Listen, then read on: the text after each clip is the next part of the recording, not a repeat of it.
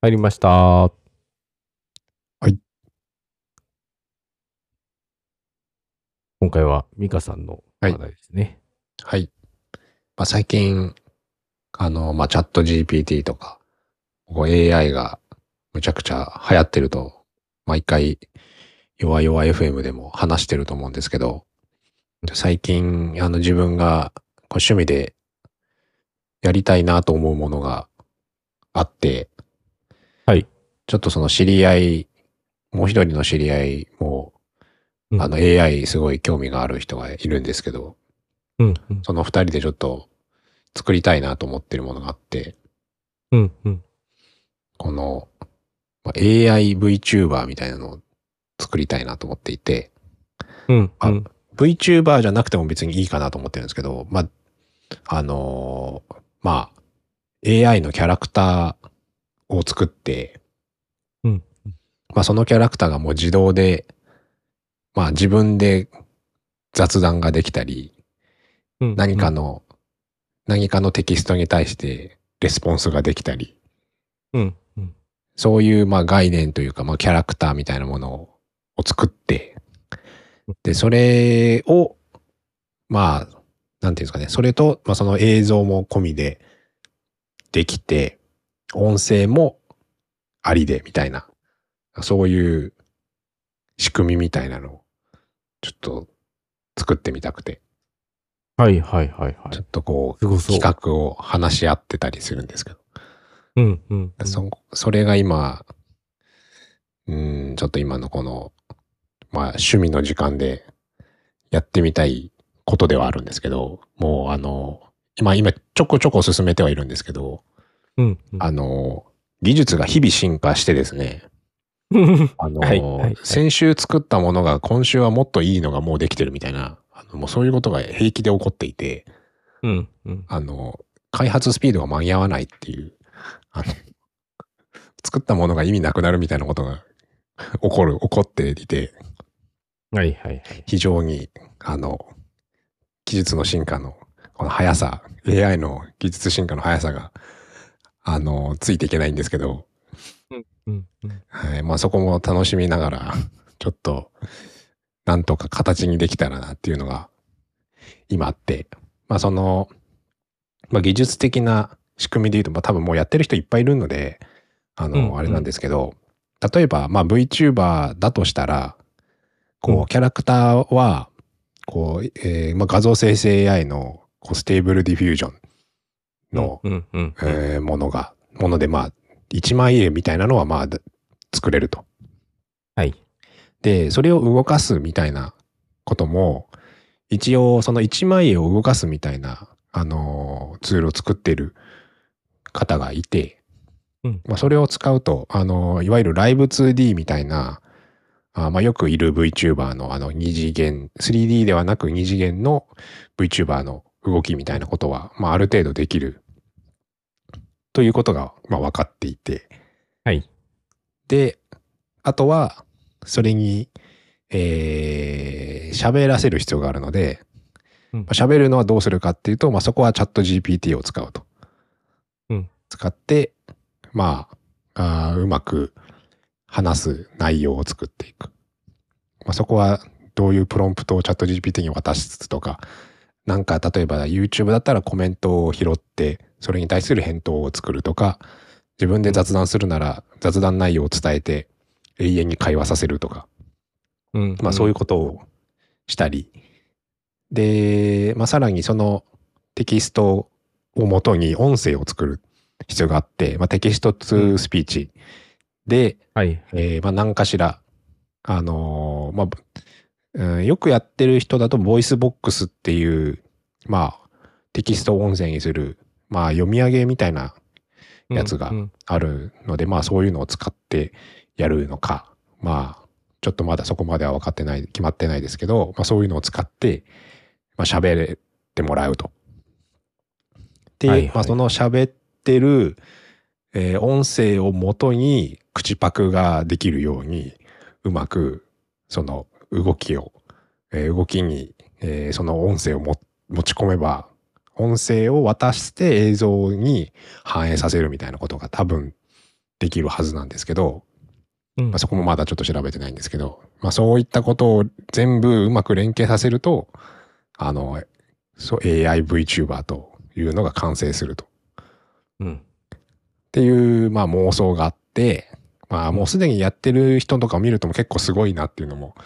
あるんで、うん、まあ、あの、そういうのを目標にはやってるんですけど、まあ、VTuber じゃなくてもなんかその自分のうーんアシスタントみたいな感じのキャラクターがいたら面白いなと思って、まあよく、ねはいはいはい、ゲームとかあると思うんですけど、自分の、ね、横に飛んでるキャラクターみたいなのが自分のアシスタント、自分が喋ったらそれをなんか返答してくれるみたいな、そういうアシスタントみたいなキャラクター。アイアンマンのジャービスですよね。はい。ちょっとそれその知り合いにも言われたんですけど、アイアンマンも見てないからまた同じこと言われたと思っていや多分多分多分多分多分みんながイメージする、うん、多分まず最近というのはジャービスだと思いますよ、うん、ジャービスかそうもうもっと昔の人だと、はい、あのあれですよね、ナイトライダーのナイトライダーナイトライダーのあの車ですよね。うんもう本当本当僕たちがもう本当子供の時ぐらいの話ですけど、はいはい、えーうん、がなんか映画ですか？ナイトライダー海外ドラマですかね？あナイトライダーはえーうん、なるほど。なんかちょっと、うん、はあ、だあ分かったあのアイアンマンは見なきゃいけないということが分かりました。そうですアイアンマンはもう絶対見た方がいいと思います。うん分かりました。やっぱり見なきゃいけないんだ。これはそうですね、うん、あのハリー・ポッターシリーズ全部見る時間があるんだったら見た方がいいかもしれないですわかりました。ちょっとそれ、はい、どっちもどっちも名作だとは思いますけど、うん、なるほどはいっていう感じで、まあそういうのができたらいいなっていうのはちょっと思ってて、うん、まあその技術的にも面白い部分ではあるので、はいなんかそこ今流行ってるしちょっと今すごい興味があるので、うん、それ頑張ろうかなってちょっと思っている今日この頃です。素晴らしい。いいっすねいいっすね。ああいやー確かにジャービスは欲しいですよね。うんうんでまあジャービスが通じないっていうのがあれですけどジャービスがちょっとジャービス覚えてあの見ときますもうなんかなんかなんかサポートロボットとかサポート エーアイ っていうとなんかこうジャービスのイメージがやっぱ強いですよね。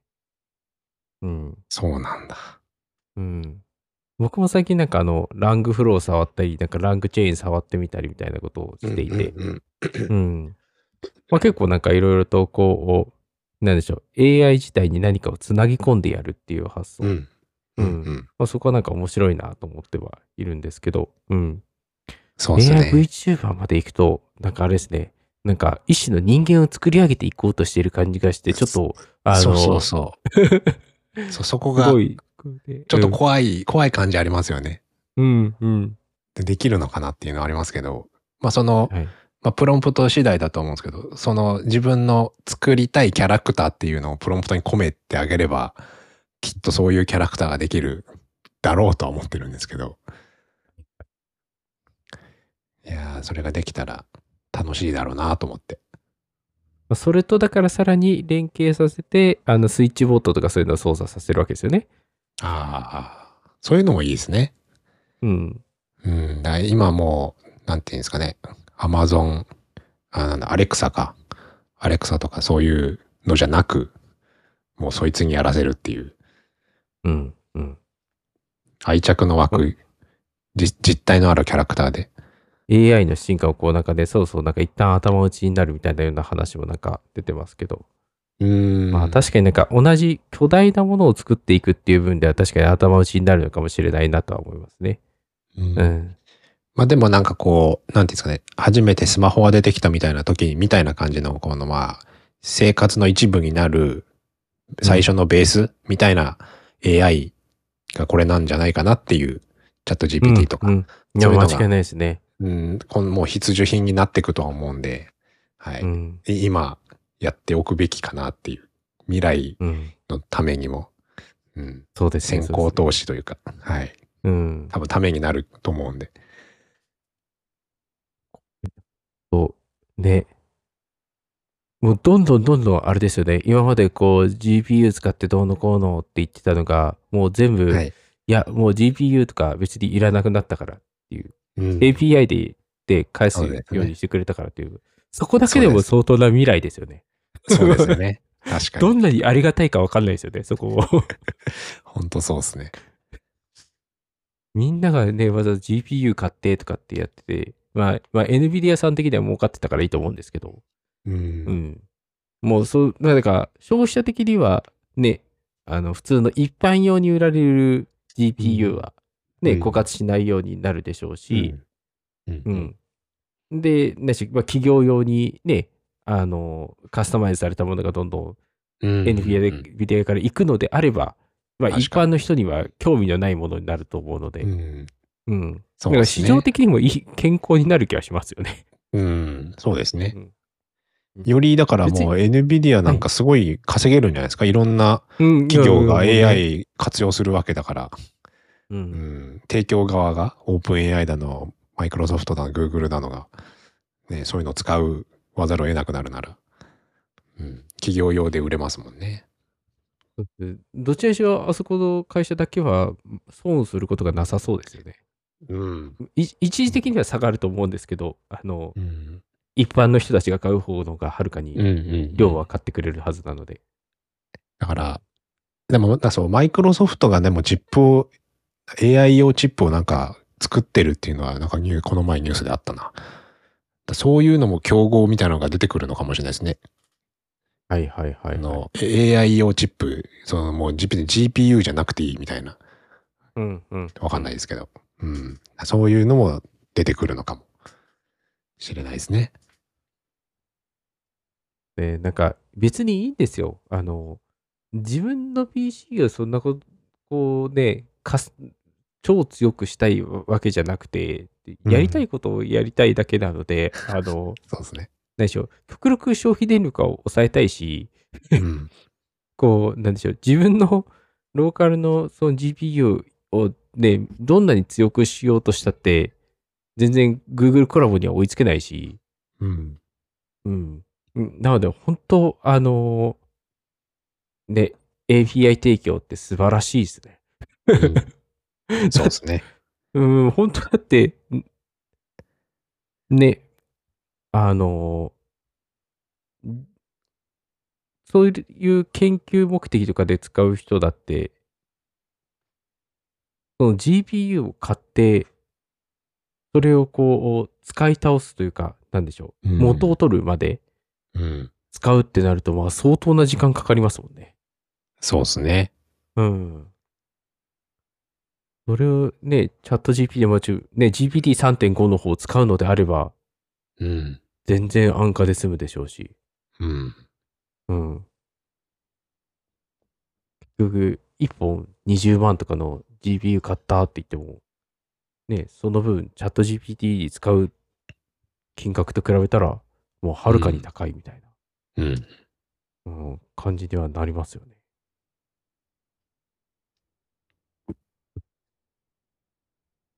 一般消費者はあの普通に ジーピーユー はゲームとか、うん、あの映像処理に使っていただいて、うん、そうですね。もう全力で エーピーアイ 提供してくださいっていう、うん、うん、ところですね、うんうん。その分の利用費は払いますので。どうかお願いしますみたいな、うん、あれステーブルディフュージョンもそういう エーピーアイ みたいなのがあるんですか？いや、ステーブルディフュージョンはローカルでやってますね。ああ、これだけはそうですよね。確かなんか、はい、なかったような気がするんだよね。ないと思います。多分まあそれを使ったサービスを提供してるみたいなのはあるかもしれないですけど、その他社というか誰かがそれをこうカスタマイズした ユーアイ を作ってで提供するみたいな人はいるかもしれないですけど、うんうんうん、うん、多分まあ今は現状僕も ジーピーユー 強いので全然作って家で作った方が、まあステーブルディフュージョン自体はもう最初のキャラクターを作るだけなので、はいはいはい、もうあのガチャですね。キャラガチャをしてるって感じです。自分の好きなキャラが出てくるまでこプロンプト変えながら調整するって感じです。あっちの方がなんか難しかった記憶がありますね。本当、うん、自分の望むものをどう出すのかっていうのが。うんうんうん、そうですね。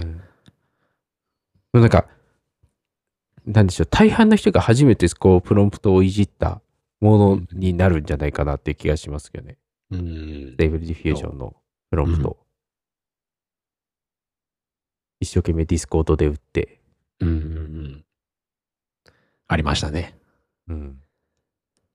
まあなんか エックスエル みたいななんかあるんでしたっけ？なんかそんなのなんか見た気がするな。エックスエル？ あれなんかなんかなんかステーブルディフュージョン エックスエル みたいななんかありませんでしたっけ？ああ、なんか聞いたことあるかも。最近なんか新しく出たやつでしたっけ？上位モデルか。そうそうそうそう。ああ、これ使ってない。これ使えるのかな？なんか最近なんかそれはなんかよく見てましたけど。うーん。まあなんかまたそれも生成のなんか違うね。また進化しちゃってる、ね。エクセルって本当に エクセル なんですかね。あのサイズの話なんですかね。モデルの。ああ、でもそうかもしれないですね。パラメータがすごい増えたって書いてあったのかな。パラメータが エックスエル になったみたいな。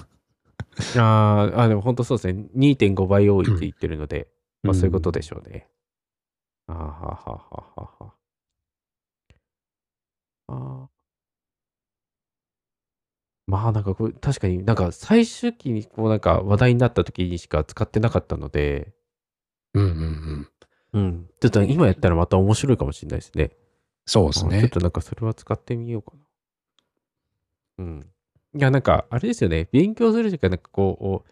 なんか今の エーアイ ってこう遊ぶのにちょうどいいサイズのもでもありますよね、うんうん、そうですね、うん、でいい感じではある。はいはいえー、っといやこちらはこんなところで大丈夫ですかね。はい、大丈夫です。はい、ありがとうございます。ちょっと今後のそのところに期待ですね。いや、もうちょっとすごい楽しそう。いや、なんかそういうのもぜひやりたいですね。うん。いやー、ほんともう自分のもちょっとそういういろんなことをできる時間を作らないとと思う毎日ですが、僕、うん、の方はですね、はい。あのー、まあ、みんなには一切興味のない顔面神経麻痺の話をしようかなと思うんですけど、お、興味あります。もうありがとうございます。僕自身こう、まあ、顔面神経麻痺、まあ、さんがつから、はい、あのーまあ、新規参入しまして、うん、そこから、まあ、早もうにかげつぐらいになるんですかね、うん、なるんですけども、うん、まあいろいろですね、まあ、きまず手術した後っていうのもこうだんだん治ってきて、うんうん、でまあ改めてこう顔面神経麻痺っていうところだけでいろいろ目を向けられるようになってきたんですけど、うんうん、まあ、その中で先日、まあ、病院でリハビリを初めて受けてきたんですよ。はい、まあ、リハビリを受けるというか、うーん難しいですね。リハビリは自分でするものみたいな感じなので、あの、うん、リハビリの仕方を教えてもらいに行ってだみたいな感じですかね、うんうん、いう回があって、まあ、そこでこう顔面神経ってそもそも何をしてくれてるんだろうっていう話ですね、うん、これなんか意外とこれを知らない人って多いんじゃないかなと思っていて、うんうん、まあ意外ととか、まあ、僕は全く知らなかったんですけど、あのーまあ、顔面神経っていうのは要は顔をまあ操作してくれるものなんですね、うん、顔を操作するための電気信号を送ってくれる人が、えー、と顔面神経になっていて、えー、その神経から電気信号を送られてきてから動くのが顔の筋肉ですよね、うんうんうん、なので、まあ、指示を送る人が今いないんですよ、うんうん、なのでこう、まあ、群衆を率いるこう長みたいなのが今こう不在で、うん、今町は大混乱に陥っておりますみたいな状態ですねに今なっていて、あの大混乱で勝手に動いてはないですけど、あのまあ沈黙してるだけですけど、うんうんうん、まあそんな状態になってます。で、えっと、実際にこう、顔面神経って何してるのっていうその機能がですね、なかなかいろいろなことをしていて、うん、まあまず僕が、まあ、常々一番困っている目を閉じるですね。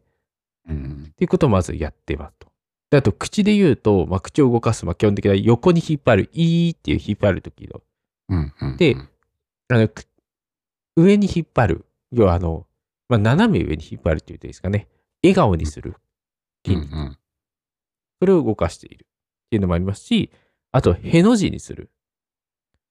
だから下に引っ張るっていう筋肉も動かしている。で、あとは奥に引っ込ます。アヒル口みたいな感じですかね。あと、顎を出したりとかするときの感じ。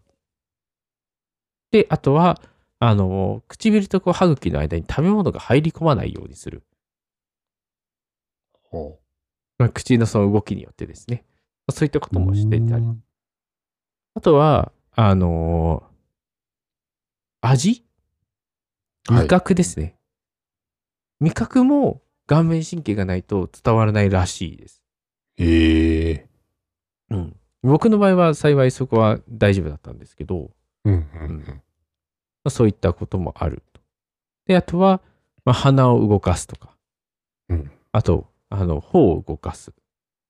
で、眉間にシワを寄せる。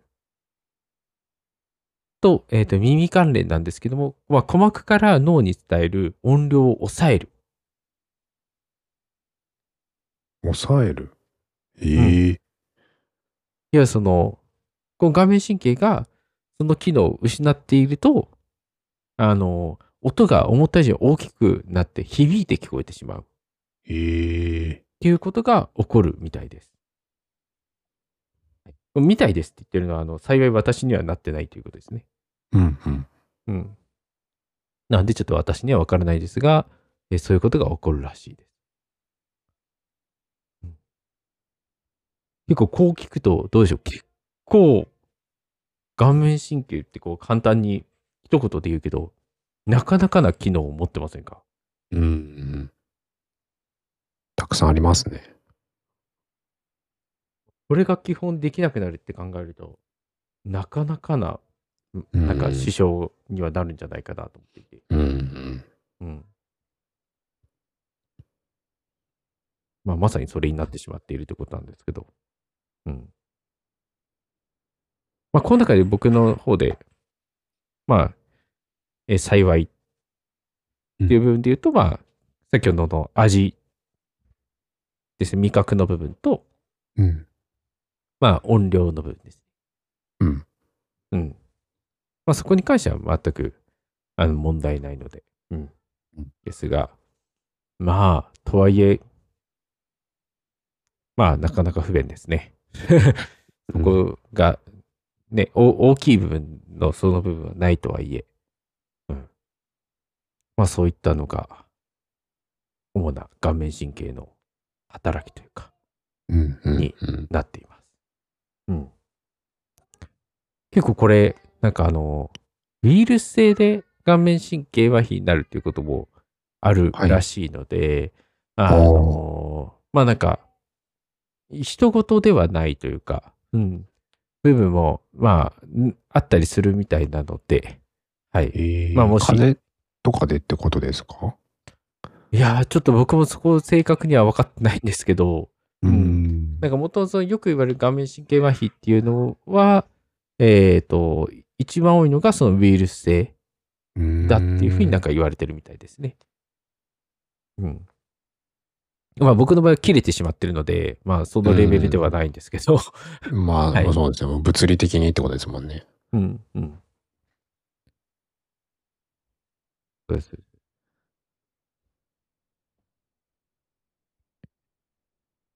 なんかそういうようなも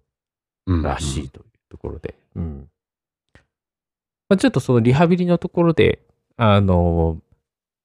まあいろいろこうマッサージの仕方みたいなのを教えてもらって、うん、うん、まあ本当なんかなんでしょ筋肉をとにかく固めないように気をつけるっていうような感じでしたね。うーん、うん、顔面神経、神経が筋肉にこうつながり出して電気信号を流し始めたときに、あの筋肉が固まっていると、まあもう動かないから、うんうん、それを避けるように、とにかくこう筋肉をほぐしてあげる。温めてあげる。うん。うん、っていうことをずっとし続けないといけないらしいですね。うん。あとは、その、何でしたっけ、同期運動みたいなのなんかあるらしくて。はい。あの、例えば、何でしょう。思いっきりいいってしてって言ったときに、いいってこうしたときに、あの力を込めるときに目にこう力がグーって入ったりとかっていう、あるじゃないですか。はい。それが動機らしいんですよね。うーん。うん。自分は別のことをやろうとしてるんだけども、あの別の部分もそう作用して同じ動きをする。別の動きをするか。うーん。うん。っていうのがあるらしくて、それを、えっと、こう神経つながり出し始めたときによく起きてしまうらしいんですよ。はい。なので、つながり出したら今度は一個ずつ操作するっていうことを、なんか心がけてやらないといけないらしいですね。うん、それってあの、ウインクみたいなことですか？目で言うと。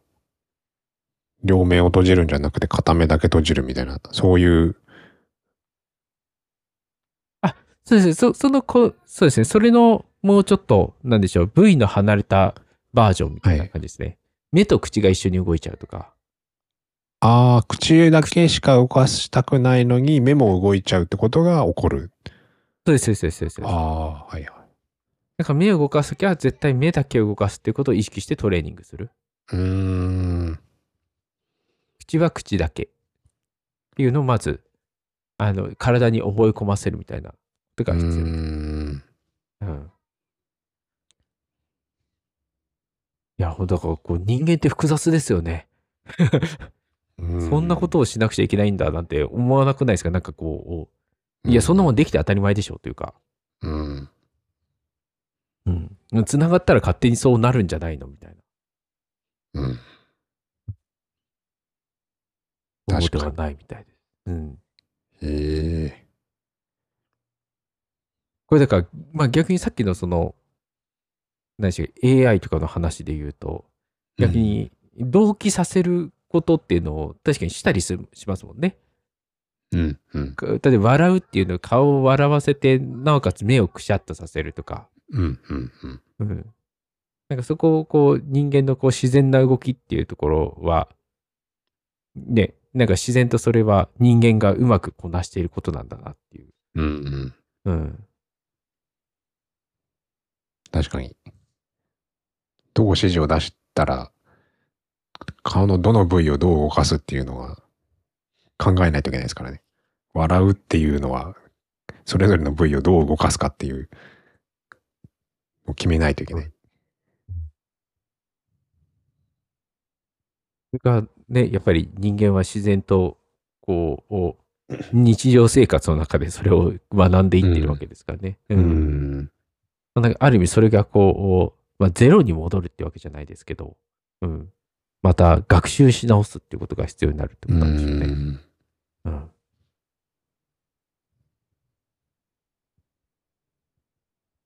ういう感じなのかな。もしかしたら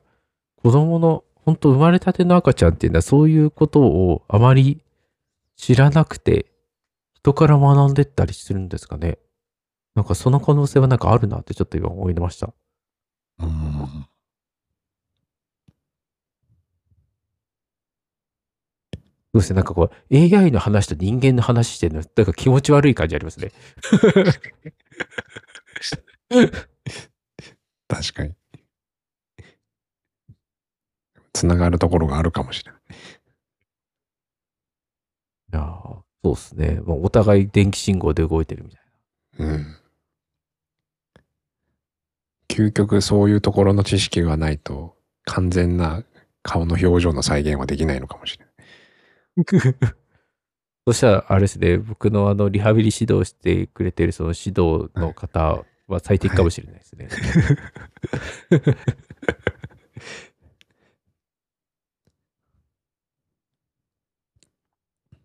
いやなんか面白かったですよ。顔のなんかその一個一個の動作をしても、うん、してそれを見て、うん、ああまだここ動いてないね、ここ動いてないねっていうの全部確認して、うん、で僕の中であの唯一合格だったのは口がちょっとだけ動くっていうだけでし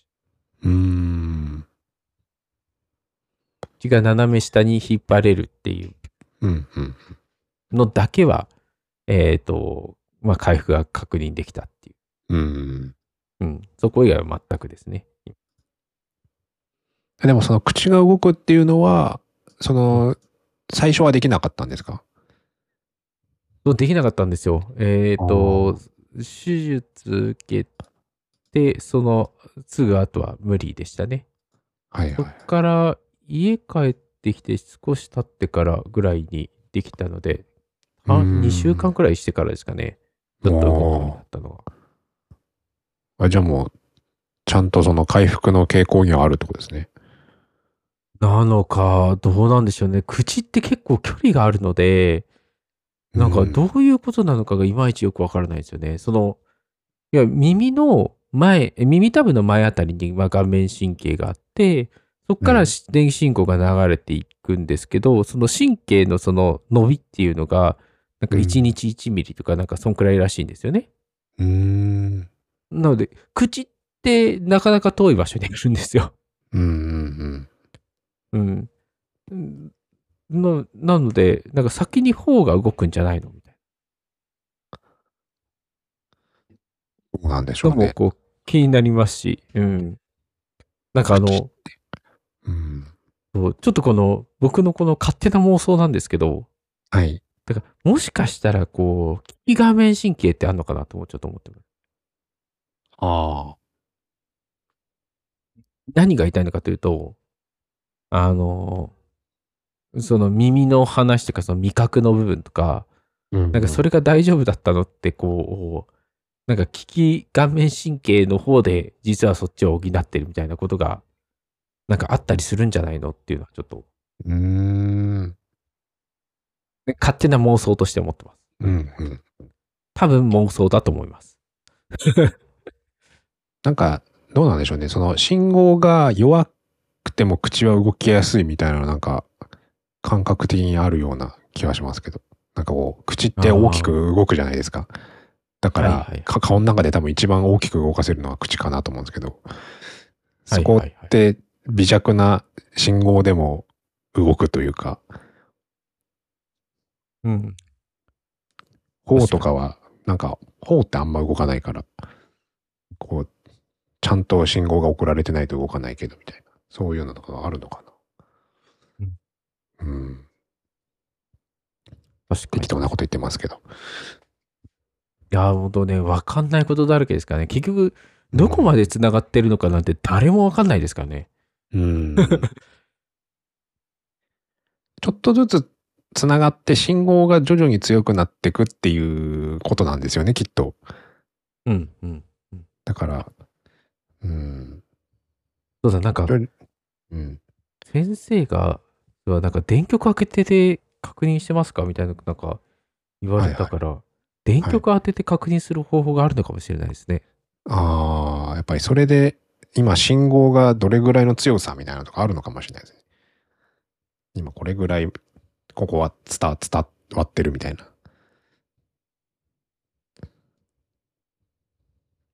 でもちょっとその電力じゃ頬は動かせませんみたいな、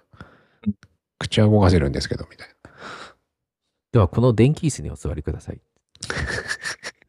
なんかもうそれすごいすごい療法ですね。ショック療法じゃないですか動きましたみたいなそれやらないと、ね、動いたのではありません痙攣しているだけですみたいな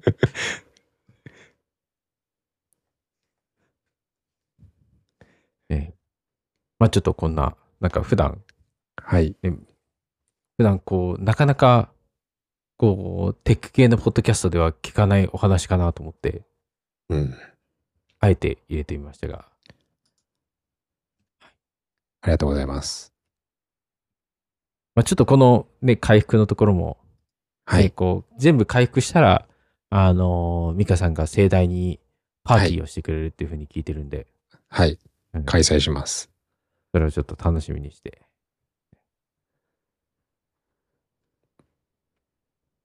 現地取ったぞ。うん。よし。はい、ちょっと、この回復をですね、皆さんも、どうか、はい、えー、見守っていただけると嬉しいです。はい。はい。あの、つきましては、あの、僕、あの、YouTube の、あの、ショート動画上げてますので、あの、もしよろしかったら。はい。はい。チャンネル登録、よろしくお願いします。最後に突然の、突然ので宣伝入りましたけど、はい。まあそうですね、ちょっとね、楽しくこうね、エーアイブイチューバー を作ったり、まあちょっと自分たちのこうね、なんかとゲームとかやる時間もこうすごくね、うん、大切にしたいですけど、やっぱり自分のやりたいことをまずやるのが一番こうストレス発散になるのかなっていうのは僕も思ってて。うん。うん。うん、ですね。ですね。ちょっとそういったところはいろいろやっていきたいなと思っている日々でございます。はい。はい、ではじゃあ、今日はこんなところにしましょうか。はい。はい。では、すみません。ちょっと、なんか、それこそ、ゆるゆるゆるっていう感じで、こうやって長引いてしまってるのがあって、大変恐縮ですが、まあ、最後まで聞いてくださってありがとうございます。はい、また、次回も聞いてくださると嬉しいです。お願いします。はい、では、ありがとうございました。ありがとうございました。